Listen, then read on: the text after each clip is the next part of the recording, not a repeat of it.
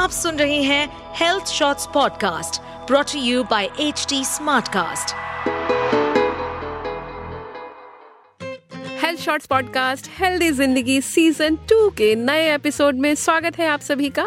मैं हूँ आपकी host Yogita Yadav editor health shorts Hindi दोस्तों, जैसा कि हमने वादा किया था कि हम हर बार आपके लिए वो सारी जानकारियाँ लेकर आएँगे, जो आपके लिए हेल्दी ज़िंदगी की राह और आसान बना सकें। अपने इसी वादे के साथ हम लेकर आए हैं एक और नया एपिसोड। दोस्तों निरा फाजली का एक शेर है। बेनाम सा ये दर्द ठहर क्यों नहीं जाता? जो बीत गया है वो गुजर क्यों नहीं जाता? वास्तव में कुछ दर्द बेनाम और बेदवा होते हैं। आप उम्र भर तरह तरह के इलाज करवाते रहिए और दर्द है कि पीछा छोड़ता ही नहीं है। खासतौर से महिलाओं को इतनी तरह के दर्दों का सामना करना पड़ता है कि वे इसे अपने जीवन का हिस्सा मान लेती हैं। वे ही नहीं, सामाजिक ताना बाना भी हमारा ऐसा बन चुका है कि अमूमन महिलाओं के दर्द को बहुत गंभीरता से नहीं लिया जाता। पर हर दर्द के लिए दवा ज़रूरी हो, ये ज़रूरी नहीं है। कुछ दर्द बस सुन लेने भर से दूर हो जाते हैं। दर्द की दुनिया अपने आप में बड़ी अजीब व गरीब है। इसे समझने के लिए आज हमारे साथ स्टूडियो में है डॉक्टर निवेदिता पागे। डॉक्टर निवेदिता स्वागत है आपका हेल्दी ज़िंदगी पॉडकास्ट में। Thank you Yogita for inviting me doctor Nivedita Pune के pain X pain management clinic की डायरेक्टर हैं और क्रोनिक पेन मैनेजमेंट में इनकी एक्सपर्टीज है। तो चलिए दर्द के कारणों और समाधान को अच्छे से समझने के लिए हम इनसे बातचीत शुरू करते हैं। डॉक्टर निवेदिता, मेरा सबसे पहला सवाल ये है कि दर्द आखिर होता क्यों है? इसके कारण क्या है? दर्द के बहुत सारे कारण होते हैं। पहले हम बात करेंगे शारीरिक दर्द के बारे में। तो शरीर में जैसे मसल्स होते हैं जॉइंट्स होते हैं स्पाइन होती है नर्व्स होते हैं, और उसके बाद में हमारा होता है पेन का परसेप्शन जो ब्रेन के द्वारा हो जाता है। इनमें से किसी भी चीज़ में अगर प्रॉब्लम हो, जैसे मसल्स टाइटनेस हो जाए या कुछ टेयर हो जाए जॉइंट का एज अनुसार जो घिस जाता है जॉइंट वो अगर हो जाए, या फिर जो कार्टिलेजेस होती है जॉइंट के बीच में, वो अगर घिस जाए या फिर नर्व इरिटेशन हो, जैसे कि डायबिटीज़ की वजह से, या फिर स्लिप डिस्क की वजह से कभी कभी नर्व दब जाती है, या स्पाइन में अगर स्पाइन के हड्डियों में कुछ प्रॉब्लम है तो ये सारे कारण होते हैं शारीरिक पेन के। इसके बाद आता है साइकोलॉजिकल पेन आजकल की लाइफस्टाइल ऐसी हो गई है कि स्ट्रेस लेवल बहुत ही बढ़ गया है। बच्चे से लेके बुज़ुर्ग तक सभी को कोई ना कोई स्ट्रेस होता है। जब स्ट्रेस होता है तो बॉडी में कुछ इन्फ्लेमेटरी चेंजेस होते हैं यानी कि माइक्रोस्कोपिक लेवल पे नर्व्स में मसल्स में जॉइंट्स में माइक्रोस्कोपिक लेवल पे सूजन आ जाती है जिसकी वजह से ये पेन शुरू हो सकता है। Uh, इसके साथ ही हमारा जो डाइट में चेंजेस हो गए हैं या बहुत सारा पोल्यूशन है या रेस्ट की कमी एक्स्ट्रा स्क्रीनिंग होता है, जैसे कंटिन्यूस हम मोबाइल पे या लैपटॉप पे काम चल रहा होता है। ये सब कारण है जिसकी वजह से पेन की मात्रा जो है, ये आजकल बहुत ही बढ़ गई है। हम्म। डॉक्टर निवेदिता, आपने एक सवाल में बहुत सारे सवालों के जवाब दे दिए जो मैं पूछना चाहती थी। बहुत शुक्रिया। लेकिन कुछ चीज़ें छूट गई अभी भी। जैसे सिर दर्द हो रहा है कमर दर्द हो रहा है। ये डिफरेंट डिफरेंट टाइप्स के पेन है जिनका हमको ज़्यादातर में यही होता है कि थकान हो गई है इसलिए दर्द हो रहा है। या फीमेल्स को स्पेशली पीरियड्स में पेन होता है तो इस तरह से भी क्या दर्द को हम बांट सकते हैं? जी सो so, हमारे इसमें एक ये होता है एक तो पेन या तो अक्यूट हो सकता है या क्रॉनिक अक्यूट मतलब अगर ये कुछ ही समय का दर्द है। या फिर आप अगर रिलेट कर सकते हो कि आज मेरी एग्जर्शन हो गई और आज मेरी कमर दर्द हो रही है, पर कल मैंने रेस्ट कर ली तो दर्द चला गया। ये होता है अक्यूट पेन दूसरी चीज़ होती है क्रॉनिक पेन क्रॉनिक पेन जो है, ये अपने आप में एक बीमारी होती है। इसका कोई कारण नहीं होता है। दर्द ये खुद एक बीमारी है। तो इसके बहुत सारे कारण होते हैं। जैसे सर दर्द, ये अक्यूट सर दर्द भी हो सकता है, जैसे कि बहुत थकान हो गई या नींद की कमी हो गई तो सर दर्द हुआ। या फिर इसका क्रॉनिक कारण हो सकता है, जैसे कि माइग्रेन। इसका कोई कारण नहीं होता है। ये एक टाइप का प्रॉब्लम है, जिसमें सर के जो नसें होती है, वो इरिटेट हो जाती है और इससे माइग्रेन का दर्द हो जाता है। ऐसे ही हर एक भाग के लिए, जैसे स्पाइन में जो पेन है ये बैक पेन हो सकता है मसल एग्जर्शन की वजह से जो मसल पेन होता है, जो थोड़ी सी रेस्ट करने से चला जाए, पर स्लिप डिस्क हो, जो कमर दर्द पैर की तरफ़ जाता है, जैसे हम साइटिका बोलते हैं, या फिर घुटनों का दर्द होता है, जो एज अनुसार जो घुटने घिस जाते हैं, जिसे कहते हैं, या गैप कम हो जाती है घुटने में, घुटनों का दर्द होता है। महिलाओं का जो दर्द है, जो पीरियड्स के टाइम का दर्द है, ये अलग हो गया। इसके लिए डेफिनेटली हर महीने में जब दर्द होता है तो उसकी ट्रीटमेंट अलग होती है। पर कुछ लोगों को क्रॉनिक पेल्विक पेन होता है, जैसे कुछ महिलाओं को लोअर एब्डोमिन में कंटिन्यूस पेन होता है, या फिर यूरिनेशन के टाइम पे, या फिर सेक्सुअल इंटरकोर्स के टाइम पे, या उसके बाद में पेन हो सकता है, ये अलग टाइप का दर्द है। तो यही हमारा काम होता है जब पेशेंट पेन फिजिशियन के पास आता है या हमारे पास आता है। ये हम डिटेल में हिस्ट्री लेके कि एग्जैक्टली exactly दर्द कैसा है, कब होता है, इसके क्या ट्रिगर्स है, ये सब हम ढूंढ के, इसका कारण ढूंढते हैं और उसके बाद ट्रीटमेंट करते हैं। बहुत डिटेल आपने जानकारी दी। है मुझे अच्छा लग रहा है कि दर्द इतना विस्तृत भी हो सकता है, इतना गहन भी हो सकता है। लेकिन अभी भी दर्द बड़ा जटिल है। अक्सर लोग सवाल पूछते हैं कि हमें पेन तो है मगर हमें ये समझ नहीं आ रहा कि पेन हमारे मसल्स में हो रहा है या नर्व्स में हो रहा है। तो ये कैसे आप आइडेंटिफाई कर सकते हैं? ओके सो um, एक सिंपल भाषा में अगर मैं आपको बताऊँ तो रूटीनली हम जो पेन एक्सपीरियंस करते हैं ये होता है मस्कुलर पेन जो एक्सर्शन के बाद या नींद की कमी के बाद या रूटीनली जो हम दर्द महसूस करते हैं। नर्व्स का जो पेन है ये कहा जाता है कि ये पेशेंट को एक्सप्लेन करने को भी डिफ़िकल्ट है डॉक्टर को समझने को भी डिफ़िकल्ट है और ये ट्रीट करने को भी डिफ़िकल्ट है। तो ये बहुत ही कॉम्प्लिकेटेड पेन होता है। अक्सर इसमें अलग टाइप के सेंसेशंस होते हैं नर्व पेन में, जैसे कि करंट लगना या सुई चुभना या फिर जलन होना। ये टाइप के जब दर्द होते हैं, अलग टर्मिनोलॉजी से जब आपको पेशेंट एक्सप्लेन करते हैं हमें कि ऐसे होता है हमें दर्द में तो ये ज़्यादातर नर्व का पेन होता है।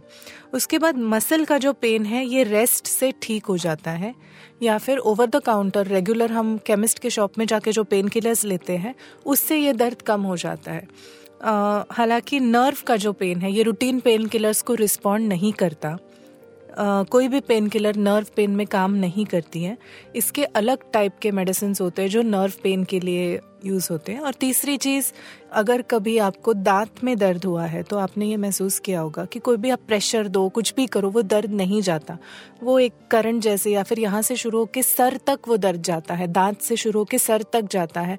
ये होता है नर्व रिलेटेड पेन तो ये बेसिक डिफरेंसेस है, पर एग्जैक्टली फाइंड आउट करने के लिए आपको एक्सपर्ट के पास जाके वो आपको एग्जामिन भी करेंगे और कुछ टेस्ट होते हैं जिससे पता चलता है ये किस प्रकार का दर्द है। डॉक्टर साहब आपके पास जब आप इतने सालों से प्रैक्टिस कर रही हैं पेन मैनेजमेंट में, क्रोनिक पेन मैनेजमेंट में तो आपके पास अलग अलग तरह के पेशेंट्स आते होंगे जिसमें मेल्स भी होते हैं, फीमेल्स भी होते हैं, बच्चे भी होते होंगे और बुज़ुर्ग भी होते होंगे। इन सब के दर्द के प्रकार में और मैनेजमेंट में क्या कोई फ़र्क होता है क्या? ये बहुत ही अच्छा सवाल पूछा है आपने और इसमें तो मैं डिफरेंसेस आपको बताऊँगी ही, पर इसके साथ में एक चीज़ ऐसी होती है कि हमारे कुछ प्रोटोकॉल्स होते हैं पेन मैनेज करने के, पर पेन का ऐसा है कि ये वन साइज़ फिट्स ऑल या फिर एक ही माप से सबके ट्रीटमेंट्स नहीं होते हैं। पेशेंट टू पेशेंट भी हमें हमारी ट्रीटमेंट्स चेंज करनी पड़ती है। पर आपके सवाल पे वापस आता है कि बच्चों का जो दर्द होता है, ये अक्सर आइडेंटिफाई नहीं होता है या फिर रूटीन जो घर पे अगर बच्चा रो रहा है तो हम समझ लेते हैं कि पेट में कुछ दर्द हो रहा ग्राइप वाटर दे देते हैं या फिर पैरासीटामोल या क्रोसिन के ड्रॉप्स दे देते हैं। और जो बहुत दिनों से बच्चों का दर्द होता है आइडेंटिफाई करने के लिए एक्सपर्ट की ही ज़रूरत होती है। क्योंकि उसके कुछ स्पेसिफिक क्लिनिकल टेस्ट भी होते हैं कुछ इन्वेस्टिगेशंस करने पड़ते हैं जिससे ये डायग्नोसिस होता है। अभी बात रही जेंडर डिफरेंसेस की तो स्पेशली uh, हमारी कंट्री में ऐसे माना जाता है जो टिपिकल बोलते हैं मर्द को दर्द नहीं होता। तो उस तरह से बहुत बार नोटिस किया जाता है कि मेल्स जब दर्द लेके आ जाते हैं तो उसे बहुत सीरियसली ले लिया जाता है। क्योंकि अगर ये बता रहा है दर्द है तो मतलब सच में कुछ सीरियस है, ऐसे माना जाता है। और मेल्स करते भी ऐसे है कि जब तक उन्हें सहन होता है, तब तक रेस्ट करके या कोई रूटीन मेडिसिन लेके वो कंट्रोल करने की कोशिश करते हैं। वेराज लेडीज़ जो होती है, ये ज़्यादा एक्सप्रेसिव होती है अपने दर्द के बारे में? पर इसकी वजह से क्या होता है कि इनको कितना भी सिवियर दर्द हो, वो सीरियसली नहीं लिया जाता, कि ये हमेशा बताते ही रहती है कि कुछ दर्द है। इसके अलावा ये भी होता है कि लेडीज़ को बहुत सारी रिस्पॉन्सिबिलिटीज़ होती है। अभी तो वर्किंग वुमेन को काम भी देखना है, घर भी देखना है, बच्चों को भी देखना है, सास ससुर को भी देखना है। तो इस सब में कहीं तो वो अपने आप के प्रायोरिटी को पीछे छोड़ देती है। और ऐसा समय आ जाता है कि वो अभी बिल्कुल भी सह नहीं पा रही है।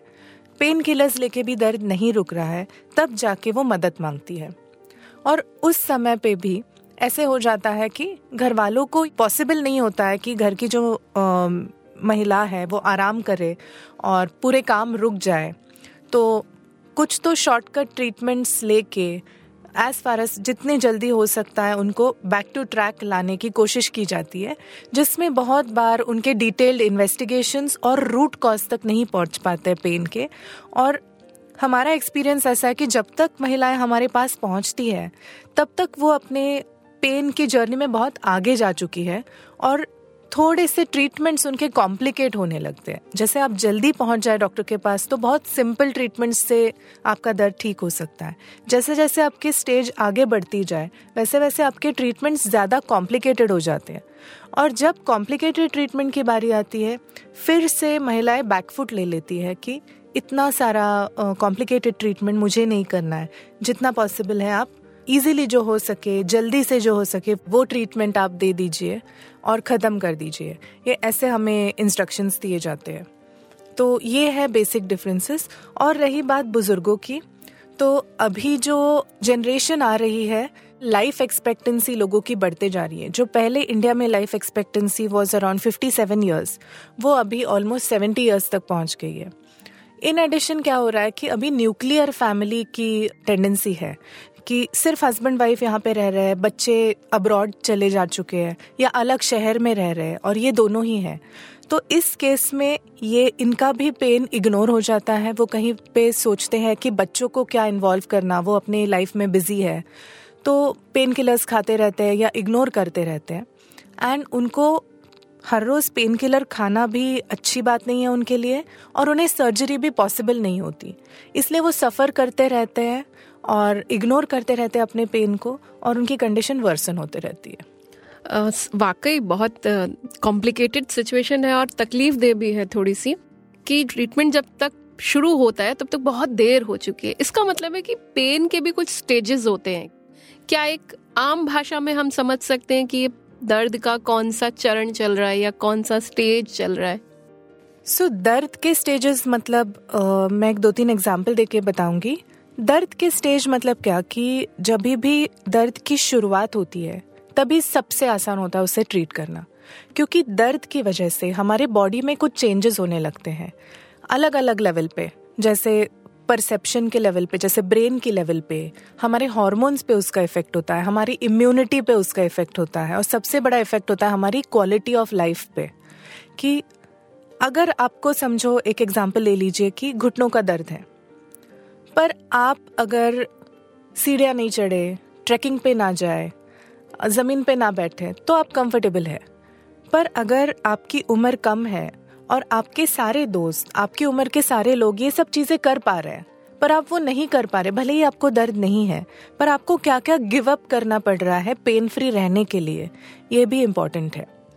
तो पेन की एज सच स्टेज नहीं होती है। इसमें मैंने जैसे बताया अक्यूट और क्रॉनिक तीन महीने से कम अगर आपको दर्द है तो आपके बॉडी में ये सब चेंजेस नहीं हुए अब तक। इसलिए तीन महीने से पहले ट्रीट करने की हम कोशिश करते हैं। तीन महीने जब क्रॉस हो जाते हैं, तब बॉडी में ये सारे अलग अलग चेंजेस होते हैं जो मैंने अभी बताए। स्टेजेस होते हैं बाकी चीज़ों के। जैसे अगर आपको सायटिका की वजह से दर्द है सायटिका है स्लिप डिस्क की वजह से। तो जैसे ही आपको कमर में दर्द है, जो पैर तक जा रहा है इसका मतलब है आपको सायटिका है। अगर आप तुरंत ट्रीटमेंट ले तो हो सकता है सिर्फ़ दवाइयाँ और फिजियोथेरेपी से आपकी ट्रीटमेंट हो। अगर आपने ये इग्नोर किया और ध्यान नहीं दिया, सिर्फ़ ओवर द काउंटर मेडिसिन लेके अपना काम शुरू रखा, फिर वो जो स्लिप डिस्क है, वो क्रॉनिक हो जाती है और वो वापस जगह पे जाने में और तकलीफ़ होती है और वो टेर भी हो सकती है। अगर वैसे होता है तो ट्रीटमेंट कॉम्प्लिकेट हो जाती है। सिमिलरली घुटनों का। अगर घुटनों का दर्द अभी शुरू हुआ है, सिर्फ़ सीढ़ियाँ चढ़ते उतरते वक्त दर्द है, बाकी चलने फिरने में दर्द नहीं है तो मतलब ये शुरुआत है। अगर आप अभी ट्रीटमेंट ले लें जॉइंट सप्लीमेंट्स होते हैं, कुछ एक्सरसाइजेज होते हैं, जिससे हम ये ट्रीट कर सकते हैं तो ये बात यहीं पे रुक जाती है। अगर ये हम अभी इग्नोर करें, अपना काम रूटीन शुरू रखें तो घुटने का, घिसने के स्टेजेस बढ़ते जाते हैं। अगर अगली स्टेज तक जाए तो हो सकता है लुब्रिकेंट इंजेक्शन की ज़रूरत पड़े। उसके अगली स्टेज में घुटना टेढ़ा होने लगता है। अगर टेढ़ा होने लग गया तो उसमें सर्जरी के अलावा कोई ऑप्शन नहीं बचता है। उसमें भी हम सिर्फ़ पेन रिलीफ कर सकते हैं, पर उसमें जो घुटना टेढ़ा है, उसके लिए सर्जरी ही ज़रूरी होती है। तो ये मेरा मतलब है कि स्टेज आगे आगे बढ़ते जाते अगर हम इग्नोर करें और अगर जल्दी ट्रीटमेंट लें तो मिनिमली इन्वेजिव से आपका दर्द कम हो सकता है। इसका मतलब है कि दर्द का उपचार संभव है, बशर्ते कि आप टाइम से पहुँच जाएँ। लेकिन हमारे आसपास, मेरे जो जीवन में जितने लोगों को देखती हूँ, तीन महीने तो शायद बहुत छोटा पीरियड है। तीन महीने तो वो रियलाइज़ भी नहीं कर पाते कि उनको कोई समस्या है। यहाँ तीन तीन साल पुराने दर्द लेकर भी लोगों को समझ नहीं आता कि थकान है या वाकई कोई समस्या शुरू हो चुकी है। इस सिचुएशन में क्या होता है कि सबसे ज़्यादा लोग पेन किलर लेते हैं। पेन किलर लिया और काम पर लग गए। क्या पेन किलर लेना सेफ़ है, ले सकते हैं? पेन किलर्स जो है, ये ठीक है अगर आप एक टेम्पररी समस्या को डील कर रहे हैं, कि जैसे आपको कुछ चोट लग गई है, या फिर आपका ऑपरेशन हो चुका है। आपको पता है कि हफ़्ते भर में ये चोट भर आएगी, मेरा दर्द कम होगा तो ये एक हफ़्ता आपको दर्द ना हो, इसके लिए पेन किलर खाना उचित है। पर समझो आपको घुटना घिस गया है, जिसकी वजह से आपको दर्द है। ये बात तो तय है कि बिना कुछ किए ये रिवर्स तो नहीं होने वाला। ये अगर हुआ तो बढ़ते ही जाने वाला है। फिर आप ज़िंदगी भर पेन किलर खाते रहो। इस बात से सबसे ज़्यादा प्रॉब्लम होती है। तो पेन किलर्स जो कॉमनली ओवर द काउंटर मिलते हैं उसका इफ़ेक्ट होता है एसिडिटी पे। लोगों को अल्सर्स हो जाते हैं पेट में ये मेडिसिन खा के दूसरा उसका महत्वपूर्ण असर होता है किडनीज पे। तो रोज पेन किलर खाने से बहुत सारे हमारे पेशेंट्स हैं जिनको किडनी प्रॉब्लम्स हो गई है। यहाँ तक कि किडनी फेल भी हो सकती है अगर आप बहुत पेन किलर्स खाएँ। तीसरा इफ़ेक्ट उसका होता है ब्लड क्लॉटिंग पे। अगर ये बहुत ज़्यादा पेन किलर्स खाएँ तो ब्लड क्लॉटिंग ठीक से नहीं होता है। तो अगर आपको कोई चोट लग जाए तो उसमें बहुत सारा ब्लीडिंग हो सकता है। ये इसका तीसरा इफ़ेक्ट है। और इसके बहुत सारे चीज़ें हैं, जब हम डॉक्टर्स पेन किलर्स प्रिस्क्राइब करते हैं, आपकी पूरी हिस्ट्री लेते हैं, आप और क्या मेडिसिन खा रहे हैं, जैसे डायबिटीज़ के हार्ट डिज़ीज़ के, या फिर कोई ब्लड थिनर्स ऑलरेडी ले रहे हैं, ये बहुत सारे मेडिसिन के पेन किलर्स के साथ इंटरेक्शन होते हैं। तो जब भी हम प्रिस्क्रिप्शन लिखते हैं, ये सब चीज़ें हम सोचते हैं जो आपके केमिस्ट वाले भैया नहीं सोच पाएँगे। इसलिए हमेशा अगर आप पेन किलर्स ले रहे हैं तो अपनी डॉक्टर के प्रिस्क्रिप्शन के बिना नहीं लीजिए। ये एक बहुत ज़रूरी इनपुट है, क्योंकि लोग बस लेते रहते हैं दवाएँ। अच्छा एक और टेंडेंसी मैंने इसमें देखी है कि आप डॉक्टर के पास गए डॉक्टर ने आपको दस दिन की पेन किलर लिखी। ग्यारहवें दिन आपने खुद उस डोज को बढ़ा लिया और इस तरह आपका जीवन चलता रहा। तो ये एक खतरनाक सिचुएशन है। अब मैं आती हूँ दवाओं के अलावा कुछ और जो ऑप्शंस हो सकते हैं जिन्हें हम वैकल्पिक चिकित्सा कहते हैं कि क्या दवाओं के और सर्जरी के अलावा भी पेन रिलीफ हो सकता है किसी और तरीके से? हाँ आम, बहुत सारे ऑप्शंस है। इसके पहले मैं एक बात ऐड करना चाहूँगी जो आपने बोला कि लोग दस दिन के लिए पेन किलर खाते हैं ग्यारहवें दिन खुद से डोज बढ़ा देते हैं। इतना ही नहीं। घर में और किसी को भी और कोई पेन हो तो बता देते कि ये मुझे इसका यूज़ हुआ आप भी ये ले लो। या फिर आ, बच्चों को देना है गोली आधी करके दे देते हैं। तो ये खुद डॉक्टर बन जाते हैं ये बहुत ही डेंजरस सिचुएशन है और इसके बहुत सारे साइड इफ़ेक्ट्स हमने देखे हैं। अब हम बात करेंगे बाकी थेरेपीज जो अवेलेबल है। जैसे मैंने बताया कि पेन किलर्स खाना सही नहीं है सर्जरी करने की अभी स्टेज भी नहीं आई है या फिर सर्जरी आ, करनी नहीं है हमें पर दर्द तो हो रहा है। तो क्या करें? तो इसमें यही है हमारी स्पेशलिटी जिसे हम कहते हैं इंटरवेंशनल पेन मैनेजमेंट तो ये पेन मैनेजमेंट के जो डॉक्टर्स हैं, ये स्पेशलिटी जो है, इसकी ग्लोबल हिस्ट्री जो है, ये पचास साल से पुरानी नहीं है। और इंडिया में ये पिछले बीस साल से ये फ़ील्ड आ रही है। हम जो पेन मैनेजमेंट स्पेशलिस्ट डॉक्टर्स होते हैं, हमारी एमबीबीएस के बाद एमडी होती है एनेस्थीशिया या फिर ऑर्थोपेडिक्स में। और उसके बाद ये सुपर स्पेशलाइजेशन है, जिसमें हम सिर्फ़ और सिर्फ़ पेन के ऊपर डील करते हैं। तो इसके ट्रीटमेंट्स में बहुत सारे ऑप्शंस अवेलेबल है। कुछ ऑप्शंस ऐसे होते हैं जो सिर्फ़ दर्द को कम करते हैं, जिसमें हम ढूंढते हैं आपका पेन जनरेटर जैसे आपने मुझे सवाल पूछा कि ये मसल की वजह से या नर्व की वजह से, ये हम फाइंड आउट करते हैं एग्जैक्टली exactly क्या है कॉज इसका। और जो कुछ कॉज है, अगर मस्क्यूलर कॉज है तो उसके ट्रीटमेंट्स होते हैं, जैसे बोटॉक्स इंजेक्शन होते हैं या फिर नीडलिंग थेरेपी होती है। नर्व का प्रॉब्लम है तो nerve injections epidural injections radio frequency ablation उसके बाद अगर कार्टिलेज घिस चुका है, किसी भी जॉइंट में, जैसे शोल्डर हुआ नी हुआ तो उसमें हम डालते हैं P R P therapy platelet rich plasma therapy ये स्पेशली यंग लोगों में जिनको दर्द होता है, या फिर एथलीट्स या फिजिकली एक्टिव जो इंडिविजुअल्स होते हैं स्पोर्ट्स पर्सन ये ट्रीटमेंट लेते हैं, क्योंकि इससे ना ही दर्द कम होता है, पर जो जॉइंट घिस चुका है, या डैमेज हो चुका है, ये जो जॉइंट टेयर्स लिगामेंट इंजुरीज होते हैं, ये रिवर्स करने में भी मदद करता है. तो this is called as a regenerative therapy ये आपकी बॉडी के सेल्स को रीजेनरेट करता है जैसे स्टेम सेल्स करते हैं वैसे ही। uh, उसके बाद कैंसर पेन के लिए न्यूरोलाइसिस ट्रीटमेंट्स होते हैं जिसमें कैंसर सेल्स को या फिर कैंसर कैंसरस भाग को सप्लाई करने वाली जो नर्व्स होती है उसको हम कुछ केमिकल्स डाल के या फिर रेडियो फ्रीक्वेंसी द्वारा वो नर्व्स को ही ब्लॉक या स्टॉप कर देते हैं ताकि कैंसर का जो दर्द है वो महसूस ना हो। ये भी बहुत अच्छा ट्रीटमेंट ऑप्शन है। इसके अलावा बहुत एडवांस ट्रीटमेंट ऑप्शंस है जैसे कि spinal cord stimulators intrathecal pumps ये बहुत ही एडवांस ट्रीटमेंट ऑप्शंस है। तो मैं कहना चाहती हूँ कि बेसिक ट्रीटमेंट से लेके बहुत ही एडवांस जो ग्लोबली अवेलेबल ऑप्शंस है वो सारे अभी इंडिया में अवेलेबल हैं। बस पेशेंट्स को uh, मेरी यही दरखास्त है कि आप अपने दर्द को नज़रअंदाज ना करें और जल्द से जल्द मदद मांगे।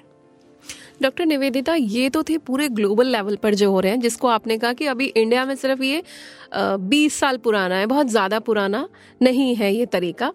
लेकिन अक्सर इंडिजीनियस जो हमारे तरीके हैं, जैसे अक्सर हम कहते हैं कि मसाज कर लीजिए, सिर में दर्द है तो चंपी कर लो, या हॉट बॉटल ले लिया। इस तरह के ट्रीटमेंट्स क्या वाकई काम करते हैं? ये जो होम रेमेडीज हम बरसों से फॉलो कर रहे हैं।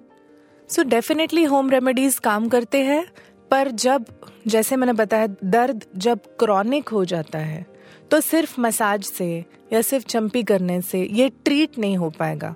भले ही आराम देगा पेशेंट को। जैसे कहीं मस्कुलर पेन है स्पाजम है, आप अगर उसको गर्म पानी से सेक लो, तुरंत दर्द कम हो जाता है, पर जैसे ही सेकना बंद कर दो, दर्द वापस आएगा। सिमिलरली जब आप कोई मालिश करते हैं चंपी करते हैं ये सब जो होते हैं ये मस्कुलर पेन के लिए बहुत काम करते हैं क्योंकि ये सब ट्रीटमेंट से मसल्स रिलैक्स हो जाती हैं। पर अक्सर देखा गया है कि नर्व पेन जो है ये इन सारी चीज़ों को रिस्पॉन्ड नहीं करता। ओके okay, यानी कि जो छोटे मोटे दर्द हैं जो आपकी थकान से हो रहे हैं या किसी भी वजह से हो रहे हैं उसके लिए ये होम रेमेडीज काम कर सकती हैं। अच्छा होम रेमेडीज को जब हम और आगे बढ़ते हैं ना तो जैसे क्लोव ऑयल हो गया, दांत में दर्द है, एक लौंग दबा लो, है ना? या नमक के पानी से नहा लो, या घुटने में दर्द है तो फिटकरी का पानी डाल लो। क्या ये चीज़ें काम करती हैं? तो ये सारी चीज़ें जो है ये एक बेसिक लेवल पे काम करती है। जैसे क्लोव ऑयल जो है ये अगर हम बात करें तो ये एक काउंटर इरिटेंट होता है। जैसे आपने देखा होगा कि ये जब डालते हैं तो एक जलन सी होती है। तो जब जलन सी होती है तो आपका दर्द मास्क हो जाता है। पर ये सिर्फ़ दर्द मास्क कर रहा है। सिमिलरली नमक के पानी से वहाँ की सूजन कम हो जाती है। पानी सोख लिया जाता है बाहर। इसलिए वहाँ की सूजन कम होती है और दर्द कम होता है। तो ये सब टेम्पररी मेजर्स हैं या फिर अगर आप प्रॉपर ट्रीटमेंट ले रहे हो तो ये आपको एक पुश दे देंगी। कि इमिजिएट रिलीफ के लिए ये काम करेंगे। इसके आगे जाके मैं ये भी बताऊँगी कि बहुत सारे हम खुद डॉक्टर्स होके भी ऑल्टरनेटिव ट्रीटमेंट्स बोलते हैं, जैसे अगर पैरों का दर्द है तो पैर के नीचे तकिया डाल दीजिए, पैर थोड़ा ऊपर रखा कीजिए। फिर सनलाइट एक्सपोजर बताते हैं हम। जैसे आजकल के ज़माने में बहुत सारे यंग लोग हमारे पास आते हैं कि मल्टीपल जॉइंट्स में पेन है, सर दर्द होता है, और अगर उनके लेवल्स चेक करें तो विटामिन डी और विटामिन बी ट्वेल्व लेवल्स बहुत ही कम होती है। तो ये एक्चुअली इंडिया में बहुत ही सैड सिचुएशन है क्योंकि इंडिया एक ऐसी कंट्री है जहाँ 365 डेज़ अच्छा सनलाइट आता है। पर अनफॉर्चुनेटली uh, हमारा वर्क कल्चर ऐसा है कि जब जिस टाइम पे हमें ये सनलाइट में एक्सपोज होना चाहिए, जैसे कि सुबह नौ से ग्यारह के बीच में, तभी हमारा सबसे ज़्यादा बिज़ी टाइम होता है और हम वो नहीं कर पाते और उसकी वजह से ये सब डेफिशिएंसीज होते हैं और सप्लीमेंट्स इंडिया में दस में से आठ लोग ये विटामिन डी डेफिशिएंट है। तो ये सबसे सैड बात है। तो ये हम भी बताते हैं पेशेंट्स को, सुबह की धूप में एक ट्वेंटी मिनट्स अगर आप हर रोज़ एक्सपोज करें खुद को तो सारे दर्द कम हो जाएँगे। इसके साथ ही बी ट्वेल्व के लिए वेजिटेरियंस जो है, उनको ज़्यादा कोई ऑप्शंस नहीं होते तो आपको सप्लीमेंट्स लेने ही पड़ते हैं। डेयरी में थोड़े बहुत बी ट्वेल्व के सप्लीमेंट्स हो सकते हैं बट उतनी क्वांटिटी हम नहीं ले पाते। इसलिए वेजिटेरियंस को कंपलसरी बी ट्वेल्व सप्लीमेंटेशन हम बताते हैं। तो डिपेंडिंग ऑन आपको कितनी फ्रीक्वेंटली पेन होता है, आपने ये इन्वेस्टिगेट करके उस पर ट्रीट करना चाहिए। समझो आपको हफ़्ते में एक आध बार पैर दर्द होते हैं तो आप ये सब कर सकते हैं कि नमक के पानी में पैर डालो, सेक लो। पर अगर ये बार बार हो रहा है, आपको अपनी लाइफस्टाइल चेंज करनी पड़ रही है, आपको अपने एक्टिविटीज़ रिस्ट्रिक्ट करने पड़ रहे हैं दर्द की वजह से तो डेफिनेटली आपको इन्वेस्टिगेट करके ट्रीट करना। अगर दर्द की वजह से आपको अपनी लाइफस्टाइल चेंज करनी पड़ रही है, आपकी एक्टिविटीज़ रिस्ट्रिक्ट करने पड़ रहे हैं तो डेफिनेटली आपको स्पेशलिस्ट से मिलके इसको इन्वेस्टिगेट करके रूट कॉज तक जाके ट्रीट कर लेना चाहिए। डॉक्टर निवेदिता, आपने जैसा कि बताया कि विटामिन डी और विटामिन बी ट्वेल्व वो सबसे ज़रूरी विटामिन है जिनकी कमी दर्द का कारण बन सकती है। और ये भी आपने बताया कि दस में से आठ लोग इसकी डिफिशियंसी से जूझ रहे हैं। तो क्या हम खुद से ये सप्लीमेंट लेना शुरू कर सकते हैं? खुद से सप्लीमेंट लेना सही नहीं होगा, क्योंकि पहले तो हमें ये डायग्नोस करना पड़ेगा कि आपका जो दर्द है, ये डेफिशिएंसी की वजह से है या फिर कोई और कारण है। पर अगर आपको पता है आपको डेफिशिएंसी है तो आप स्पेशलिस्ट से सलाह लेके सप्लीमेंट्स ले सकते हैं। फिर भी मैं उसमें भी आपको बता दूँगी, अगर बी ट्वेल्व सप्लीमेंट्स आप ले, जैसे कि अपने बी कॉम्प्लेक्स के कैप्सूल्स होते हैं, जो बहुत लोग खाते हैं, वो खाना एक बार ठीक रहेगा, क्योंकि अगर बी ट्वेल्व थोड़ा ज़्यादा भी हो जाए सिस्टम में तो वो यूरिन के द्वारा बाहर निकल जाता है। पर विटामिन डी कभी भी किसी ने भी खुद से, बिना डॉक्टर की सलाह के, बिना लेवल्स चेक किए, खुद से नहीं लेना चाहिए क्योंकि विटामिन डी की टॉक्सिसिटी हो सकती है और ये बॉडी बाहर निकाल नहीं पाती अगर एक्सेस हो जाए। तो बी ट्वेल्व ले सकते हैं, विटामिन डी डॉक्टर की सलाह के बिना ना लीजिए। बहुत शुक्रिया डॉक्टर निवेदिता। अब हम लगभग अपने एपिसोड के अंतिम पड़ाव पर पहुँच गए हैं। तो एक आखिरी सवाल मैं आपसे जानना चाहूँगी कि क्या दर्द का? साइकोलॉजिकल और इमोशनल भी कोई कनेक्शन होता है क्या? डेफिनेटली साइकोलॉजिकल कनेक्शन होता है, क्योंकि दर्द जो है ये हमारे स्किन के नर्व्स के द्वारा जाता है, हमारी स्पाइनल कॉर्ड तक। स्पाइनल कॉर्ड से ये ऊपर चला जाता है हमारी ब्रेन तक। ब्रेन के निचले हिस्से की तरफ़ से ऊपर, जहाँ पे हमारा कॉग्निशन है, हमारे इमोशंस है, हमारा अंडरस्टैंडिंग है, वहाँ तक ये चला जाता है। और इससे हमें ये पेन महसूस होता है, जैसे कि पेन परसेप्शन और पेन बिहेवियर पेन परसेप्शन मतलब क्या? कि सेम स्टिमुलस अगर हम दो लोगों को दें जैसे एक एक ही टाइप की चिमटी हम निकाले दो अलग अलग लोगों में। एक को बहुत ज़्यादा दर्द होगा, एक को इतना ज़्यादा महसूस नहीं होगा। इसे कहते हैं पेन परसेप्शन दूसरी चीज़ ये भी होगी कि जिसको बहुत ज़्यादा दर्द हो रहा है, वो शायद चुप बैठे और आँख से पानी आ जाए, और जिसको थोड़ा सा दर्द है, वो शायद चिल्ला उठे।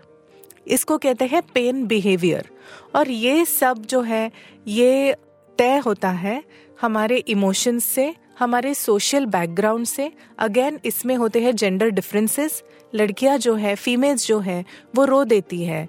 और मेल्स uh, जो है ये दिखाते नहीं है कि उनको दर्द हो रहा है। तो इमोशंस का और एक पार्ट जो है कि अगर हम बहुत ही स्ट्रेस में हैं या दुखी है तो हमें थकान हो जाती है। थोड़ा सा भी दर्द हो जाए तो रोना आ जाता है। और दूसरी तरफ़ अगर हम बहुत एक्साइटेड हैं, बहुत खुश है किसी बात पे तो हमें बहुत बार बड़े बड़े दर्द भी महसूस नहीं होते। तीसरी चीज़ होती है कि जब स्ट्रेस होता है, जैसे मैंने एपिसोड की शुरुआत में भी बताया स्ट्रेस से इन्फ्लेमेशन होता है बॉडी में तो ये जो जॉइंट पेन्स है या सर दर्द है, ये सब इन्फ्लेमेशन की वजह से ये एक फ़िज़िकल रीज़न है इमोशन और फ़िज़िकल रीजंस को कनेक्ट करने वाला, कि ये इन्फ्लेमेशन हो जाता है और दर्द बढ़ जाता है। तो डेफिनेटली स्ट्रेस और emotions in fact chronic pain management में स्ट्रेस मैनेजमेंट ये बहुत ही बड़ा हिस्सा होता है, जिसमें हम लोगों का स्ट्रेस कंट्रोल करने से लोगों के पेन किलर्स के या फिर पेन के लिए जो मेडिसिन हम देते हैं या ट्रीटमेंट हम देते हैं, उसका डोज बहुत कम हो जाता है। अगर हम केवल पेशेंट का स्ट्रेस अच्छी तरह से मैनेज करें इमोशंस अच्छे से मैनेज करें तो हमारी टीम में साइकोलॉजिस्ट भी मौजूद होते हैं, जो पेशेंट के साइकोलॉजिकल और इमोशनल पेन को ट्रीट करते हैं। थैंक यू सो मच इसका मतलब है कि दर्द कई कारणों से हो सकता है। उसी तरह उसका उपचार भी कई लेवल्स पर आप करते हैं। बहुत बहुत शुक्रिया, डॉक्टर निवेदिता। आप हमारे यहाँ आई और आपने पेन मैनेजमेंट से रिलेटेड इतनी सारी महत्वपूर्ण जानकारियाँ हमारे साथ साझा की। आपका बहुत बहुत आभार। Thank you Yogita. It was indeed a pleasure कि मैं ये आपसे ये सब बात कर सकी। आपने इतने सारे सवाल पूछे जो हमारे ऑडियंस के लिए बहुत महत्वपूर्ण होंगे। धन्यवाद। ये था हमारा आज का एपिसोड इसे प्रोड्यूस किया है दीक्षा चौरसिया ने और एडिट किया है संजू अब्राम ने। आपको कैसा लगा, हमें ज़रूर बताएँ। आप मुझसे कनेक्ट कर सकते हैं Yogita dot Yadav at Hindustan times dot com पर। Healthy Zindagi season two podcast को शेयर करें अपने दोस्तों और प्रियजनों के साथ। क्योंकि पहला धन निरोगी काया। हेल्थ इज़ वेल्थ इस पॉडकास्ट पर अपडेटेड रहने के लिए हमें फॉलो करें एट एच डी हम सारे मेजर सोशल मीडिया प्लेटफॉर्म पर मौजूद हैं। और ऐसे पॉडकास्ट सुनने के लिए log on to W W W dot H D smartcast dot com